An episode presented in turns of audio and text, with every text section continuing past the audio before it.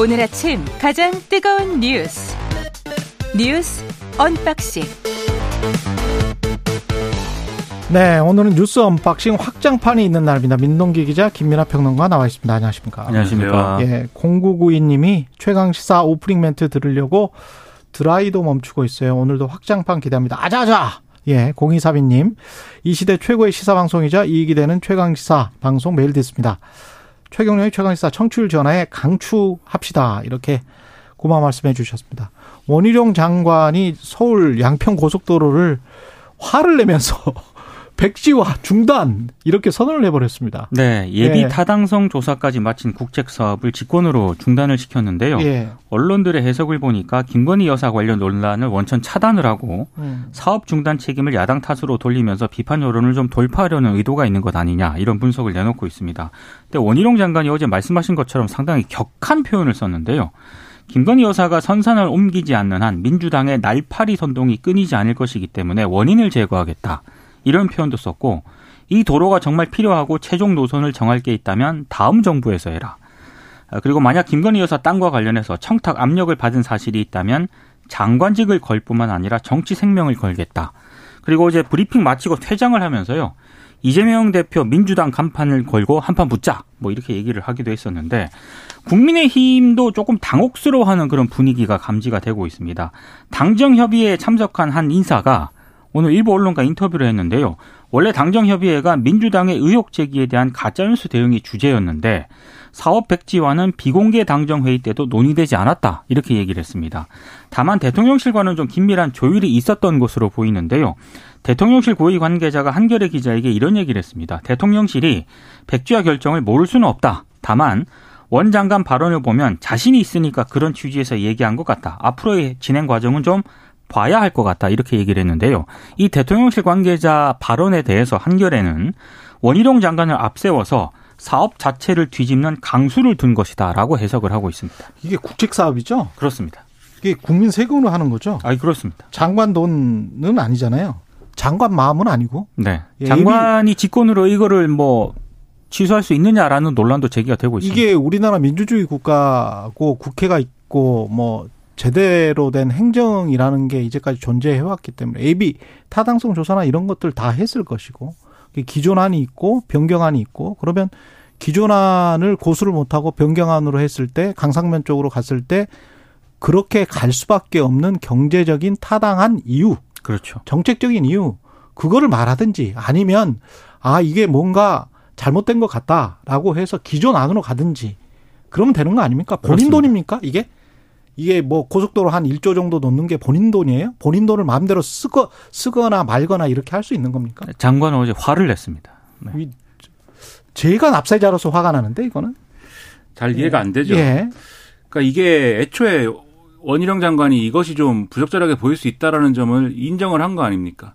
그 이래서 어공이 있는 것이다. 늘공들이 모르고 일을 추진하다 보니 이러한 이제 오해를 사게 된 것이다라는 취지로 얘기를 하고 예. 그 다음에 이제 이 당정이 모여가지고 지금 말씀하신 대로 민주당의 의혹 제기, 그 다음에 언론의 일부 의혹 제기 가짜 뉴스기 때문에 이것을 대응해야 된다 이렇게 하고 그 자리에서는 또 원희룡 장관이 이거 백지화 합시다라고 얘기는 안 했다는 거예요. 그렇죠. 끝나고 나서 이제 이제 이 가짜 뉴스 대응 어떻게 할 건지 얘기하는데 갑자기 이제 이 얘기를 해서 다들 당혹스러웠다 이건데 오늘 조선일보를 봤는데 조선일보 일면 기사 제목이 그렇습니다. 극단적 정쟁이 고속도로까지 없앴다 뭐 이런 건데 극단적 정쟁이 되기 앞서서 이렇게 하는 게 맞느냐라는 것에 대한 의문은 정쟁을 하기만 하면 고속도로를 장관이 마음대로 없을 수 있, 없앨 수 있다는 거는 아유, 비상식적인 거죠. 그렇죠. 정쟁에 앞서서 네. 이러한 취지 이러한 이 조치가 이상하다라는 것은 조선일보와 같은 그러한 이제 어 다소 이제 지금 정권에 대해서 우호적으로 보는 신문도 일부 인정하는 바예요. 왜냐하면 또 사설을 봤는데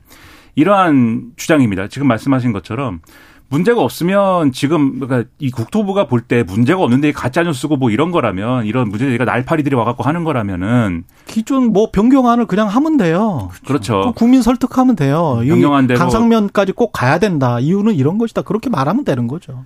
변경한 대로 이제 하면 된다 이렇게 네. 쓰고 그리고 만약에 이제 이것이 어 문제가 있다라고 하면은 원한 대로 하면 된다 그러면 원래 이제 애초에 이 의도했던 양서면으로 하면 된다라고 썼습니다. 그리고 마지막에 뭐라고 썼냐면 그러니까 양서면으로 해라 이렇게 써 있어요. 그러니까 지금 안대로 하는 게 이상하다라는 거는 네. 누가 들어도 의심 살 수 있는 겁니다. 그래서 지금 말씀하신 것처럼 왜 그렇게밖에 할 수 없는지에 대한 설명을 먼저 해주는 것이 우선인데 그런 설명은 없이 갑자기 이렇게 의혹이 제기됐다는 이유만으로 사업을 취소할 거면은 그 이외에 그럼 다른 모든 사업들에 대해서도 의혹이 제기될 수 있지 않습니까? 의혹이라는 그렇죠. 건늘 언론이 제기하고 야당이 의혹을 제기하고 의혹을 제기하는 게 일이고 어떤 의미에서는 그게 역할인데 그런 게 제기될 때마다 뭐 다 없애는 겁니까?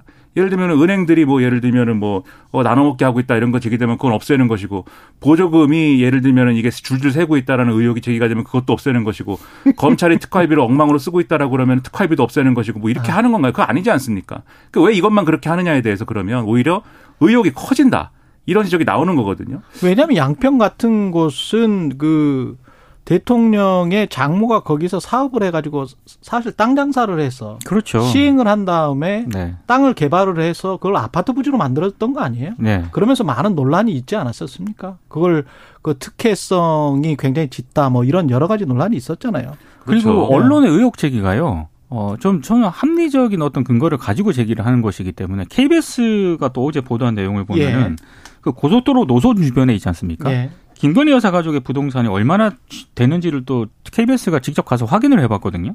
알려진 것보다 더 많은 29필지가 확인이 됐어요. 29필지? 그러니까 이게 재산 공개 때 한 12개 정도 필지가 이제 있는 것으로 확인이 됐는데 예. 17개 필지가 더 확인된 겁니다. 그러니까 이게 그러면- 면적으로 따지면 예. 축구장 5개 크기거든요. 어. 그러니까 이게 여기로 지금 종점 노선이 변경이 된 거지 않습니까? 이하는. 그렇죠. 그렇죠. 그러니까 당연히 이제 의혹을 가지는 사람 입장에서는 음. 뭔가 이상하다라는 의혹을 제기할 수밖에 없는 거 아니겠습니까? 그리고 그 땅이 거기에 이제 왜 있느냐, 그리고 이제 고속도로가 왜 이렇게 되느냐에 대해서 국민의힘과 국토부는 이런 주장을 어제 하루 종일 했어요. 뭐 국민의힘 국민의힘 소속 인사들도 방송 나와서 그 얘기를 많이 하던데, 그러니까 지금 어쨌든 고속도로 종점이라고 돼 있긴 하지만은 그건 결국 기존 고속도로에다가 연결을 하는 그 어, JCT이기 때문에 JC 라는 거죠. 그렇죠. 거기서 이제 차가 나올 수는 없으니 거기에 그걸 연결했다고 해서 그 주변에 땅값이 오르는 거는 뭐 이 아닌 주장이다, 맞지 않는 주장이다, 뭐 이런 얘기도 하고. 근데 부근에 IC가 있습니다. 남양평 IC가 2016년에가 거기 이미 개발이 돼 있고요. 그리고 JCT 주변에 신도시가 생기는 경우는 우리 그 도시개발사에 보면 굉장히 많습니다. 제가 한 번 이야기를 했지만 판교랄지 동탄일지 이런 것들이 다 JCT예요.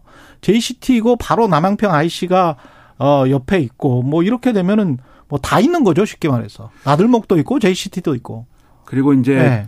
원래 이제 원래 안 해도 물론 유- 다 얘기하고 하려고 그랬는데 원래 원래 안 해도 이제 IC를 하나 더 만드는 게 있고 네. 그리고 잘 보면은 그렇게 중부 내륙으로 연결을 해서 JCT 만든 다음에 남양평 IC로 빠지는 이 경로를 이제 상정을 하면 소위 말하는 서울 강남에서 하남 통과해 가지고 그렇게 가서 양평에 있는 그 바로 그 거기서 나와 가지고 강 건너면은 거기가 공흥지구예요. 음. 그러면 거기에 이제 어쨌든 주택 단지가 있는 것이고 그러면 거기에 접근성이 상당히 좋아지는 거고 그 공공지구 아파트 지었던 거 아니에요?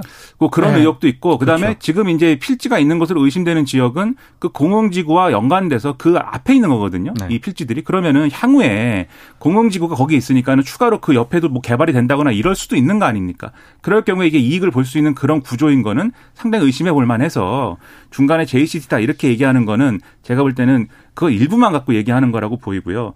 그 다음에 이제 원희룡 장관도 어제 얘기했는데 여기에 갖고 있는 땅의 본질에 대해서 지금 선산이다 이렇게 얘기를 했어요. 그게 무슨 얘기냐면 그 근방에 이제 그 이 김씨들이 많이 사나 봐요. 예. 그래서 거기서 이제 최은순 씨가 그러니까 기- 이 윤석열 대통령의 장모 되는 최은순 씨가 거기 이제 결혼을 했으니까 거기에 갖고 있던 선산이나 이런 것들 물려받아서 갖고 있는 거다 뭐 이런 취지인 건데 근데 그 땅이 선산만 있는 게 아니고 지금 지금 말씀하신 KBS가 보도한 그리고 KBS뿐만이 아니고 다른 언론도 뭐 JTBC라든가 같이 보도한 내용을 보면은 그 그 부동산 개발회사 있지 않습니까? 가족회사. 네, 가족회사. 그 가족회사 명의로 된 땅들도 있다는 거예요. 그럼 그 그렇죠. 가족회사가 선산이나 뭐 이런 걸 소유했겠습니까? 그 개발하려고 소유한 땅인 건데 예, 이런 걸 종합을 해보면 의심을 안 할 수 없는 구조란 말이죠. 그렇기 때문에 이 의심에 대해서 이제 설명을 뭐 명확하게 해주던가 아니면 아 이거 정말 원희룡 장관의 애초 얘기대로 아 이게 이런 줄 모르고 했는데 이게 오해 소지가 있네요. 이거 뭐 나중에 수사를 하든가 조사를 해보든가 하더라도 원안으로 바꾸겠습니다. 그렇지. 이게- 그렇게 하면 되는 이게 거예요. 합리적이지. 그게, 그게 합리적이죠. 예. 이렇게 화를 내는 건 결국 결국 뭐냐?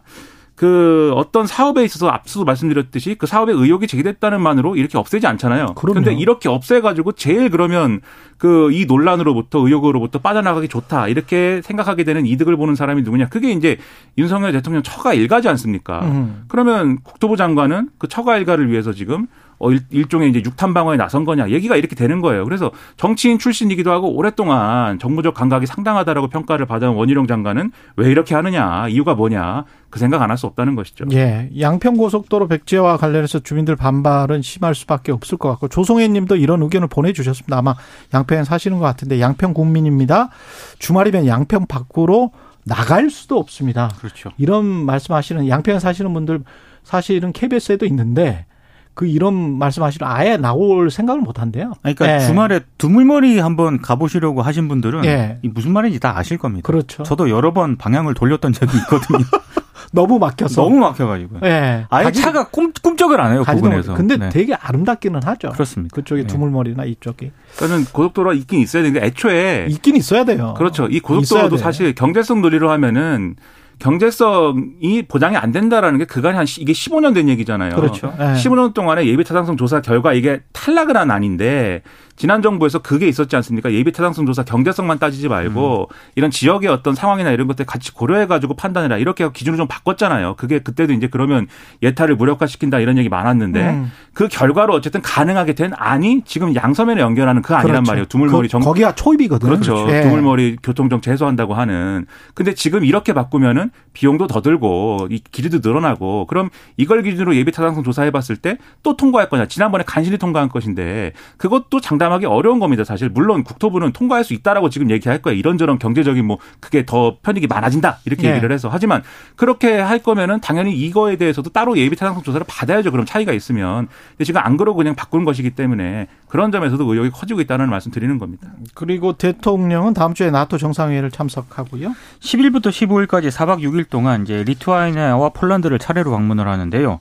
뭐 폴란드 같은 경우는 국빈 방문을 할 예정이라고 합니다. 근데 나토 정상회의가 이제 주목을 좀 받을 수밖에 없는 게 한일 정상회담이 열릴 가능성이 높다는 점인데요. 일단 대통령실은 구체적인 일정은 일본 정부와 조율 중이다 이렇게 입장을 밝히고 있습니다. 근데 아무래도 회담에서 양국 최대 현안으로 떠오른 후쿠시마 오염수 방류 문제가 거론이 될 수밖에 없는 어. 그런 상황인데 대통령실 고위 관계자 기자들에게 한 얘기는 이렇습니다. 일본 총리는 자국민 건강과 안전, 주변 가까운 이웃들과의 신뢰라든가 우려 해소 방안으로 모든 일을 추진해 나가겠다고 했는데 아, 윤 대통령은 우리 국민의 건강을 최우선으로 삼는 입장과 원칙이란 전제하에서 좀 말씀을 하게 되지 않을까 예상한다. 그러니까 원칙적인 얘기를 한다고 지금 뭐 그렇게 해석이 될 수밖에 없죠. 예. 하지만 어찌됐든 기시다 총리는 오염수 방류와 관련해서 우리 정부의 양해를 구할 가능성이 높은데 그렇게 했을 때 윤 대통령이 어떤 입장을 밝힐 것인가가 상당히 좀 초미의 관심이 된 것 같습니다. 예. 일단 정상 간의 대화라는 거는 뭐 다 이제 좀 뭐랄까요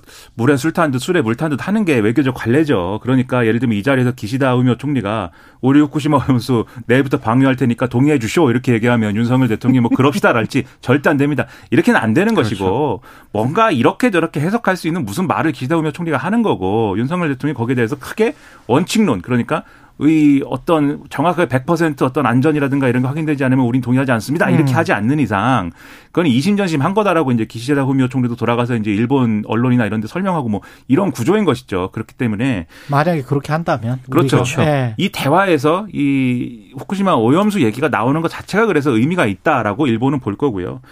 그리고 이제 대통령실의 태도나 이런 것들도 일부에서는 일부 언론에서는 지적을 하고 있습니다. 왜냐하면 이 설명하면서 처리수라고 그랬거든요. 네. 처리수라고 그래갖고 지적을 하니까는 이 용어로 바꿨는데, 그러니까 애초에 처리수라고 얘기하는 것도 일부 이제 일본의 입장에 상당히 뭐 이 기울어져서 그렇죠. 일본과의 대화를 하면서 나온 나오게 된 거 아니냐, 뭐 이런 지적을 하는 언론도 있습니다. 다만 저는 뭐 사람이 말실수할 수도 있고 이렇게 무의식적으로 나올 수 있는 말이니까 그걸 가지고 뭐 크게 부풀리기는 어렵다라고 보지만 언론에서 그런 지적을 할 때는 그 말 하나 갖고 하는 것은 아닐 것이다. 네. 지금까지 맥락이 있는 것이고 지금까지 그래온 거 아니냐는 의혹이 있는 것이기 때문에 이 정상회담도 정상회담이지만 지금 또 오늘 이 IAEA 보고서에 대한 우리 영, 정부 예, 나름의 결과가 또 공개된다는 거 아니에요. 우리 측 검토 보고서도 나오고 그렇죠. 예. 면밀하게 과학적으로 어디까지나 과학적으로 이것을 충분히 검토하는 그러한 안으로 얘기를 하기 바랍니다. 그리고 민주당은 오염수 관련해서 방류 반대하는 밤샘 농성을 돌입했고요. 어제 예. 저녁 7시부터 1박 2일 동안 이제 후쿠시마 오염수 어, 해양 방류 반대를 위한 밤샘 농성에 돌입을 했는데요.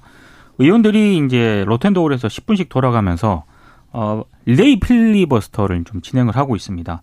17시간을 아, 왜 설정을 했냐면 후쿠시마 원전 사고 당시 원자로가 냉각 기능을 잃어버리고 이른바 그 멜트다운 하기까지 걸린 시간이 17시간이거든요. 네. 그걸 이제 상징하는 것으로 보이는데 어, 민주당 의원들이 돌아가면서 오염수 반대 연설을 했는데 어, 오늘 일부 언론 같은 경우에는 1시간 정도 지나니까 뭐 의원들이 조금씩 없어지더라. 뭐 이렇게 또 좀 지적을 하기도 했습니다. 그러니까 아무래도 네. 연로하신 분들도 많고 그 밤샘 농성이라는 게 그렇게 쉽지 않을 것이니 아, 쉽지 말은 않겠죠. 해, 놓고 본인의 의원회관 사무실에 가가지고 거기에서 잠깐 눈을 붙이고 뭐 그런 경우? 그럴 수도 있고 네. 이게 그래서 그 언론 보도에 따르면은 자정쯤에는 그냥 중단이 됐다는 거예요. 그리고 자정쯤에는 중단이 됐다. 그렇죠. 그래서 릴레이로 그러면 17시간 못 하고 딱 중단이 됐네. 한 3, 4시간 하다가. 그래서 릴레이로 네. 이제 새벽에 뭐이 조를 짜 가지고 새벽에 왔고 릴레이를 하자 그랬는데 그 결정을 하고 나서도 어떤 의원이 돌아가면서 난 못 오는데 이러고 갔다 뭐 이렇게 보도를 해 놨는데 이런 거 하려면 민주당은 좀 제대로 하든지 뭐 의사 표시를 제대로 하든지 뭡니까 이게? 그러니까요. 그러니까 이취하는 걸로 보이지 않겠어요? 음. 그렇기도 하고, 그러니까 이런 이제 후쿠시마 오염수 방류와 관련된 얼마만큼의 어떤 절박함이 있느냐에 대해서 그러니까 그 절박함이라는 게 어떤 절박함이냐? 후쿠시마 오염수가 오면 우리가 다 죽는다 이게 아니라 이게 아니라 이러한 논란 때문에 우리 어민들 피해도 있고 그러니까 어민들 피해라는 게 민주당이 괴담을 유포해서 그렇다라고 뭐 하는 주장도 있지만 그렇다기보다 후쿠시마 오염수 방류 때문에 일어난 일은 아닙니까?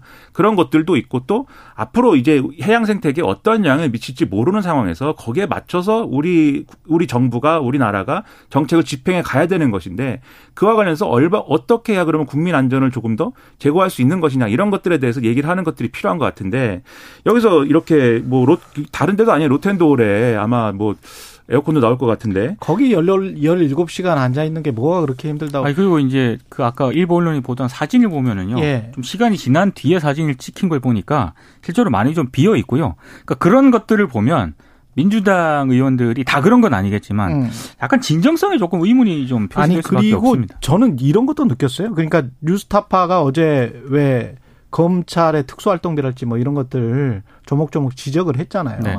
나중에 이제 자세히 말씀드리겠습니다만 국민의힘은 대통령이 중앙지검장이나 검찰총장 시절에 있었던 일이라 굉장히 좀 좋아하겠죠. 음. 그러나 민주당의 검사 출신 의원들 굉장히 많은데 많죠. 거의 말하는 걸못 네. 들어봤어요. 관련해 가지고. 관련해서 뭔가 이야기를 해야 될 거 아니에요? 본인들이 했을 때는 특수활동비를 어떻게 집행했다든가, 어떻게 받았다든가, 아니면 다 술을 마셨다든가, 예? 매일 소고기를 우리는 먹었다든가. 그러지 않았겠죠. 네, 수사 활동을 아니면 위해서 초밥, 초밥을 뭐 섞었나? 수사 활동을 위해서 지출을 했겠죠. 특수 활동을 네. 위해서 지출했을 수도 있겠죠. 네. 참 이, 이해가 가지가 않습니다. 이해되지가 않아요. 예. 정말 민생을 정말 살피고 있는 건지 국민 세금을 제대로 쓰고 있는 건지 여야가 예 날씨 교통 정보 듣고 와서 뉴스 언박싱 확장판 이어가겠습니다. 여러분은 지금 KBS 1라디오 최경영의 최강 시사와 함께하고 계십니다. 네, 뉴스 언박싱, 뉴스 언박싱 확장판 이어가겠습니다. 민동기 기자, 김민하 시사평론가 함께하고 있습니다. 6094님, 출근할 때 아침마다 잘 듣고 있습니다. 김민하 평론가, 민동기 기자와의 케미가 장난이 아니네요. 7098님, 청취율 조사가 저한테는 한 번도 오지 않습니다. 전화가 온다 하면 단연코 최경영의 최강 시사 화이팅! 예, 1,500명 안에 꼭 들어가시길 바랍니다. 1,500명밖에 안 해요. 안 해요. 그래서 예, 쉽지가 않습니다. 예, 걸리기가. 그 정부 아까 잠깐 말씀드렸는데 우리 측 그 검토서는 오늘 공개하기로 한 거고요. 네. 네. 그거 잠깐만 소개하고 다음 뉴스로 이어가죠. 예. 그 지금 뭐 오염수 방류와 관련해서 자체 과학기술적 평가하고요. 예. IAEA 최종 보고서에 대한 분석 결과를 공개를 하는데 일본에 제안할 정부 입장도 발표를 할 예정입니다. 어제 박구현 국무조정실 1차장이 1일 브리핑에서 밝힌 내용인데 한 지난 2년 동안 정부 여러 부처가 합동으로 노력한 결실을 보고하는 그런 자리라고 했고요. 아마 오늘 발표를 한다라고 하니까 어떤 내용이 담길지 좀 주목을 해봐야 될 것 같습니다. 아, 내용은 어느 정도 뭐 그런데 예상 가능한 수준일 것 같아요. 왜냐하면 동아일보가 뭐 취재했다고 이제 일부 내용을 이제 일부 문장으로 썼는데 어 원론적인 얘기일 것이다. 그래서 일본의 오염수 정화 방식 등이 기술적으로 크게 문제 없고 오염수 방류가 국제 안전 기준 등에도 부합한다는 평가 결과를 담은 것으로 알려졌다 이렇게 돼 있어요. 이 언론의 보도는. 그래서 이제 그런 내용일지 한번 지켜봐야 되겠고 그리고 일본에 제안할 내용도 포함되어 있다라고 설명했거든요. 일본에 제안할 내용이라는 게 그러면 앞으로 추가 검증을 하자든지 그렇죠. 가치모를 확인하자든지 뭐 이런 것일 거 아닙니까? 그러면 그 제안 내용이라도 내용으로라도 좀 더 근본적이고 좀 더 폭넓게 이 상황을 어떻게 왜냐하면 방류는 지금 제가 뭐 저의 개인 의견은 방류를 안 했으면 좋겠다라는 거지만 정부는 지금 굳이 그거에 대해서 막지 않을 태세지 않습니까? 그렇다고 한다면 앞으로 얼마나 더 그럼 엄밀하게 그리고 얼마나 더 근본적으로 이 문제들을 검증해 나갈 것인지가 실제적으로 실효적으로 담기는 그런 이 제안을 하기 바란다 이런 생각입니다. 그리고 새마을금고가 연체율이 좀 높나 봅니다. 그 위기설이 지금 계속 나오니까요. 음. 어제 한창섭 행정안전부 차관이 범정부 합동 브리핑을 열었거든요. 그러니까 일부 금고가 부실에 빠져 인근 금고와 합병이 되더라도 고객의 모든 예금은 보장이 된다. 그리고 예적금이 5천만 원을 초과해도 합병한 금고에서는 원금과 이자를 지급한다. 예. 상당히 좀 총력 대응에 나선 그런 모습입니다. 네, 합병한 금고 지점으로 사람들이 몰려가서 맞습니다. 뭐 예금 인출을 하려고 하니까 혹시 미국 같은 뱅크런이 일어나는 거 아닌가? 네. 정부 차원에서 지금 대응하는 것 같습니다. 실제로 대책을 제시를 했는데요. 이달 1일에서 7일 사이에 중도 해지한 예적금을 만약에 14일까지 다시 예치를 하면 예. 애초 계약했던 이자와 비과세 혜택을 그대로 유지한다. 뭐 이런 내용도 발표를 했거든요. 정부가 보장하겠다. 그렇습니다. 근데 이번 사태의 기저에는 이 부동산 대출 등의 부실화로 인한 건전성 문제가 있기 때문에 음. 이게 불씨가 쉽게 꺼지지 않을 수도 있다라는 우려도 나오고 있습니다. 특히 이제 합병이 어려운 금고 같은 경우에는 뭐 중앙회라든가 정부로부터 돈을 빌릴 수도 있겠지만 그렇죠. 부실화 정도가 만약에 심하면 과연 이게 가능할 것인가 이런 의문도 하나 있고요. 또 하나는 행안부에 따르면 새마을금고 약 1,300곳 중 가운데 연체율이 10%가 넘는 곳이 최소 한 30곳 정도 된다라고 하거든요. 음. 근데 만약에 만약입니다만 자산보다 부채가 더 많거나 또 그렇게 될 가능성이 높은 상황에서 과연 이 금고에서 돈을 추가로 빌리는 게 가능한가? 또 이런 음. 의문도 듭니다. 그렇죠. 네. 예. 지금 이제 언론이 지적하는 바는 새마을금고의 경우에는 금감원 관리 감독을 받지 않고 현행 이제 행안부가 감독 권한이 있기 그렇죠. 때문에 원래 그쪽 소속이에요. 여기에 사각지대가 발생할 가능성이 높다는 게 이번에도 이제 드러난 것이다 이런 지적을 하고 있습니다. 아, 꼭 왜냐하면 그렇지는 않아요. 또 저축은행 연체율도 만만치가 않기 아이, 때문에. 그렇죠. 예. 그런 특성이 또 있는 것이죠. 네. 이게 시중은행하고 음. 소위 말하는 이 이쪽하고는 다를 수 있는데, 근데 이런 것도 한번 그러니까 개별적인 사안의 특성도 살펴봐야 된다는 생각입니다. 그게 이제 일반적인 경우일 수도 있겠는데, 그렇죠. 개별 사안의 경우를 살펴보면 이 경우에는 어떤 게 있냐면 새마을금고 경영진이 2018년부터 과도하게 PF 대출이나 이런 것들에 그렇죠. 이 좀 힘을 실어왔다라는 지적이 있어요. 그리고 PF 대출이라는 거에 대한 성격의 특성상 중간에 이제 뭐 제가 이제 좀 시중의 용어로 하면 장난치고 이러면 거기서 비리 발생하고 그런 일도 있지 않습니까? 실제로 그런 일들이 있었다라는 거고 그것 때문에 임원들이 막 이렇게 어 논란이 되고 뭐 이런 상황이 있었던 거거든요. 그렇기 때문에 그런 어떤 이게 이 문제가 지금 말씀 좀 이 하시겠지만 경제적인 어떤 상황 때문에 일부 이제 뭐 일- 풍선 효과나 풍선 효과 또는 여기서 이제 일어난 특성 때문에 벌어진 일이라면 관리 감독을 잘 하고 부실을 사전에 막는 걸로 충분히 되는데 이 그게 아니라 일종의 경영 실패라든가 이런 것들의 영향이 일부라도 있다고 하면은 그건 일종의 다른 어떤 수술칼을 들이댈 수밖에 없는 거 아니겠습니까? 그래서 그런 것들이 이전에 이미 보도가 됐고 논란이 됐는데 이게 방치됐냐 이런 지적도 있는 거예요. 그래서 보다 면밀하게 이런 결국 그런 것 때문에 손해 보는 거는 이 예금하신 분들이 손해를 보는 게 가장 우려가 되는 거 아니겠습니까? 그렇죠. 물론 그것도 다 예금보험공사라든가 이런 데서 이제 하는 게 있겠지만 그런 어려움이 없도록 더 많은 노력들을 해줘야 되, 해줘야 될 것 같습니다. 자꾸 만기 연장을 하면서 이렇게 지난번에 또 제가 말씀드렸습니다만은 이게 돌려막기를 하고 있는데 그렇죠. 가장 걱정되는 거는 우리가 착시를 하지 말아야 될 거는 수도권이나 이런 데가 요새 좀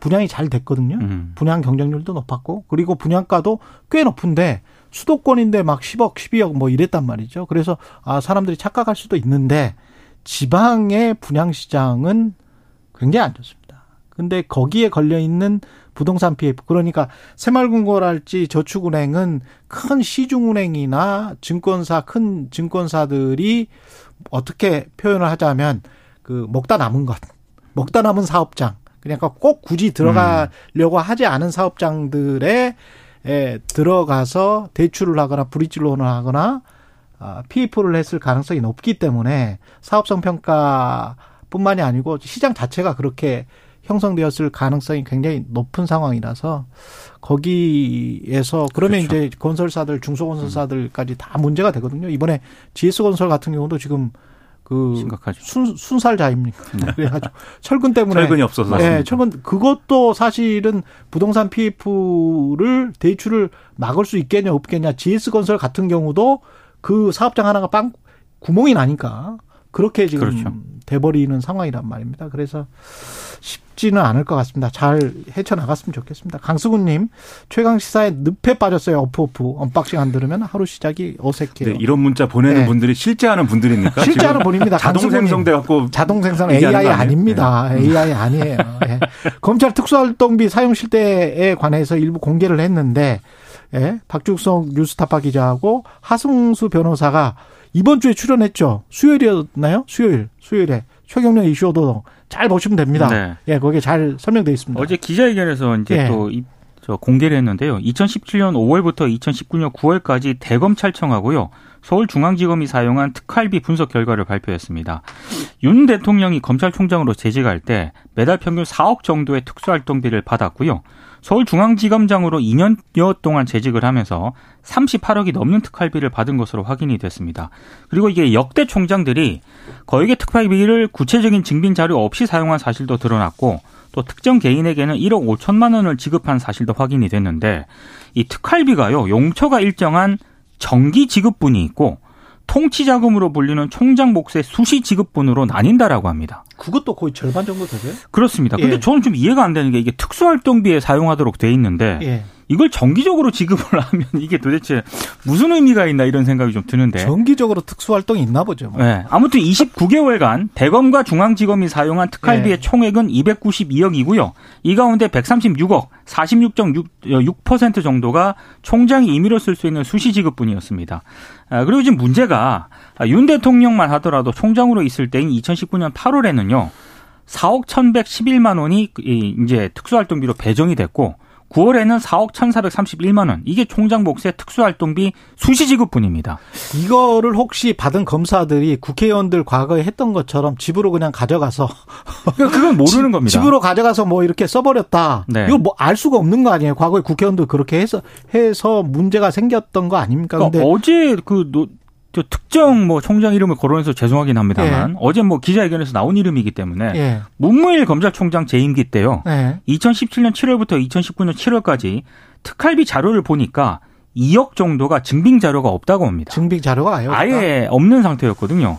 그러니까 지금 정기 지급분 같은 경우에는 또 개- 대체로 계좌를 통해서 지급이 되는데 음. 어제 이제 뉴스타파 등이 좀 분석을 해보니까 아, 15명에게는 이게 현금으로 제공이 됐다라고 합니다. 현금으로 예. 원래 특활비 현금으로 준대요. 계좌 이체도 해준다고 그러더라고요. 근데 정기 지급분 같은 경우에는 대체로 계좌를 통해서 지급이 됐는데 예. 왜 이들 15명에게는 현금으로 지급이 됐느냐? 이들이 어느 직책이고 어떤 목적으로 받아갔는지 확인이 필요하다. 이렇게 뉴스타파 등이 지적을 하고 있습니다. 대검 주장은 개인이 아니라 부서에 배정된 거다. 그 네? 15명에게 15명. 특활비가 정기적으로 지급이 된 거는 그 기관장이기 때문에 그고 고 부서의 뭐 검사장이거나 그렇습니다. 뭐 이렇기 때문에 준 것이 차장 검사 뭐 특정 간부가 아니라 예. 그 간부가 속한 부서에 배정이 된 거라는 게 대검의 해명이고요. 예, 그러면 그쪽에 뭐 검사나 수사관들이 20명이면 20명이 매일 소고기를 뭐 똑같이 나눠 먹었다.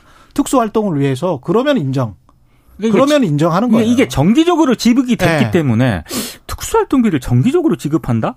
약간 좀 해명이 좀 더 구체적으로 돼야 될 것 같습니다. 그러니까 회계에서 가장 골치가 아픈 게 이렇게 증빙이 확인이 안 되면 그러니까 이 지출처가 확인이 안 되면 지금 말씀하신 것처럼 개인이 썼는지 뭐에 썼는지 뭐 알게 알 이렇게 되는 없어요. 거예요. 예. 그리고 저는 좀 회계 처리에 있어서 좀 의문인 게 저도 뭐 저도 뭐 돈 관리 해보고 이런 뭐 마, 제, 많은 돈은 아니지만 아무튼 뭐 그런 경험을 생각해 봤을 때 예를 들어서 이 부서에 주는 돈이라고 하고, 하고 특정 팀에 예를 들면 특정 또는 뭐 기관장에게 뭐 500만 원을 줬다고 칩시다. 예. 그 500만 원을 줬으면은 그 500만 원을 받아갖고 기관에 준 거면은 그걸 가지고 예를 들면은 어딱 다시 나눴다는 거잖아요. 그러니까 어떤 수사팀은 너 수사할 때 지금 여기에 지금 필요한 거니까는 여기 얼마 주고 여기엔 또 얼마 주고 다른 팀에 얼마 주고 이렇게 했다는 거잖아요. 근데 처음에 그 500만 원을 받은 그 어떤 뭐랄까요 공간이랄까요 그런 게 있어야 될 거 아닙니까? 금고에 넣어놓는 겁니까? 아니면 특정 계좌가 있는 겁니까? 만약에 특정 계좌가 있고 이런 거면 그 장부가 만약 따로 있는 겁니까? 특활비 관리했을 거 아닙니까? 그럼요. 장부가 따로 있는 거면 그거 이중 장부고 이중 이중 계좌고 이중 관리한 게 되는 것이고 예. 지금 그 내역이 있는데 일부러 안 준 거면은 그거는 법원 결정을 위배한 것이고 그렇죠. 어떤 경우든 이거는 문제예요. 저는 뭐 소고기를 사 먹었다거나 뭐 개인이 가져갔다 이 얘기를 하는 게 아니라 관리가 엉망이었다는 거다를 드러내는 것이고 그렇다고 하면 오늘 한국일보 사설 제목이 이렇게 써 있습니다. 보조금 관리한 거에 대해서 그렇게 그렇죠. 점검한 것처럼 그럼. 그런 수준으로 점검해야 된다. 그럼요. 이렇게 지적을 하고 있거든요. 검찰만 애외예요. 그러니까 그렇죠. 이게 네, 카르텔도 사람들은 다 법조 카르텔을 생각을 하는데 왜 다른 이권 카르텔을 음. 이야기를 하는지 모르겠어요. 이런 이런 내용을 네. 한번 회계사한테 가져가 갖고 물어보세요. 이게 납득이 되는 회계처리인지. 그래서 이게 무슨 뭐 검찰의 문제 뭐 이런 거 다 떠나서 이게 회계 기본적으로 말이 안 되는 것이다라는 걸 다시 한번 말씀드립니다. 그리고 국회의원들도 이 특권에 관해서 다 비판을 받고 그 투명하게 하고 있는데 왜, 왜 검사들만, 검사들만 그 위에 존재를 해야 됩니까? 우리 다 세금인데? 국민 세금인데요. 그렇죠. 3084님, 세금이 어떻게 쓰이는지 참 허무하네요. 이런 말씀 해 주셨고요. 양면님이 아까 김민아 평론가가 이런 사람들이 실제 하냐? 양명님, 예, 실제합니다. 이렇게 말씀해 주셨어요. 그리고 박사훈 그것도, 그것도 AI일 수 있어요. 네, 어, 박사... 정치자를 네네. 아니 이제 가능성을 그리고 이거는 네. AI가 아니야. 이게 지금 박상호님은 분명히 저를 그 타겟으로 두고 최강 시사 듣고 대머리가 되었습니다. 한 번 들으면 헤어 나올 수가 없네요. 헤어 헤어 아재 헤어 예 아니, 다들 개그. 헤어 있으신데 왜 그러세요? 아재 네. 아재 개그를 네. 이게 진짜였는지 가짜였는지는 알 수가 없습니다. 저도 진실되고 싶습니다. 무슨 얘기지? 네, 무슨 얘기인지 모르겠네요. 네. 예 권영준 대법관 후보가 5년간 법률 의견서로 10억 가량 받았는데 이게 서울대 교수 월급보다 더, 더 많이 많았다. 받았습니다. 네. 그러니까 법률사무소에 의견 그랬다. 법률 의견서 작성해주고 받은 돈이 그렇습니다. 대법관 후보가 그랬다. 네. 어떻게 이렇게 종이 한 장으로 돈을 크게 벌 수 있는 사람들이 있다는 게 믿어지지 않습니다. 이걸 벌려면 저는 방송을 몇 개를 해야 될까요? 몇 장이겠죠. 한 장은 아니겠지. 여러분 의문입니다. 예, 고고하시니까요. 예, 지금까지 민동기 기자 김민아 평론가였습니다. 고맙습니다. 고맙습니다. KBS 일라디오 최경영의 최강시사 1부는 여기까지입니다.